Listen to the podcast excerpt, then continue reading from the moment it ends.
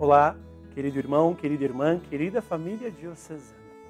Este é o Verbo, o programa da Palavra de Deus da nossa Diocese Jubilar, 70 anos de acolhida e missão nas terras do Grande ABC Paulista. Nós chegamos até você pela parceria junto ao canal da TV Mais, bem como pela evangelização incansável da nossa Diocese junto às mídias sociais. Eu sou o Padre Jorge Luiz administrador paroquial na paróquia Maria Mãe dos Pobres, na região pastoral de Diadema.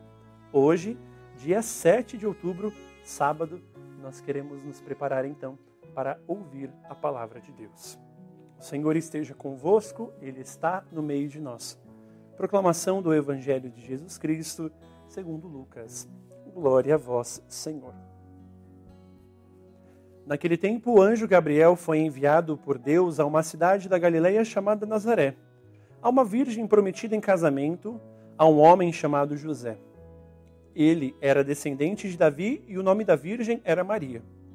O anjo entrou onde ela estava e disse: Alegra-te, cheia de graça, o Senhor está contigo.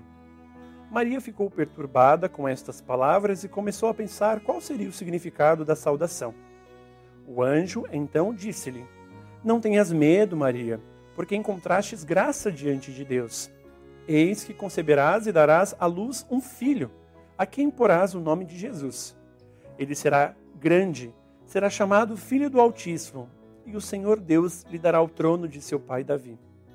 Ele reinará para sempre sobre os descendentes de Jacó, e o seu reino não terá fim.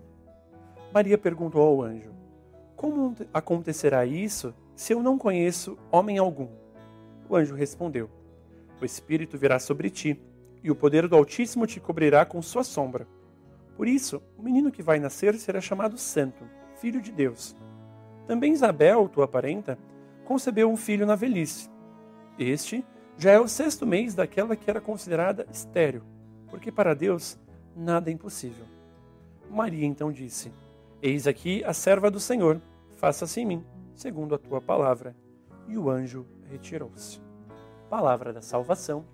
Glória a vós, Senhor. Que grande graça neste dia de sábado, aonde fazemos memória de Maria para a igreja, para a sua liturgia também. Ainda mais de abraçarmos este evangelho, o evangelho da anunciação, o evangelho do acolhimento, o evangelho da prontidão.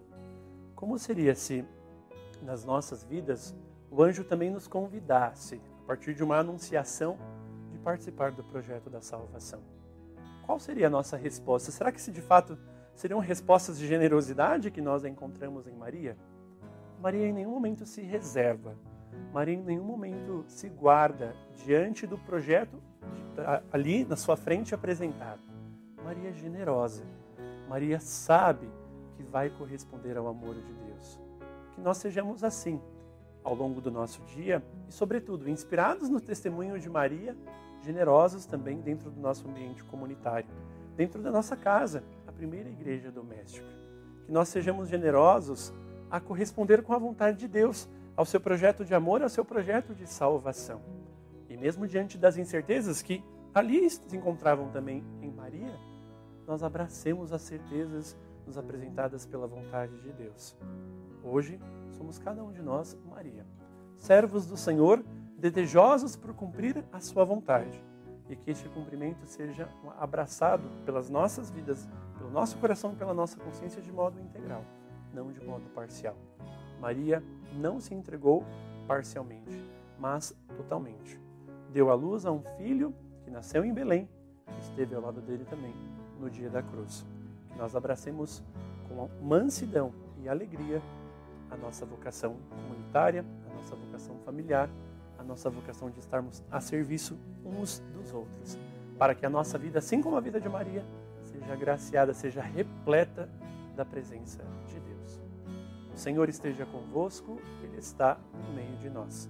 Por intercessão de Nossa Senhora, Mãe de Deus, Mãe da Igreja, abençoe-vos Deus Todo-Poderoso, Pai, Filho e Espírito Santo. Amém.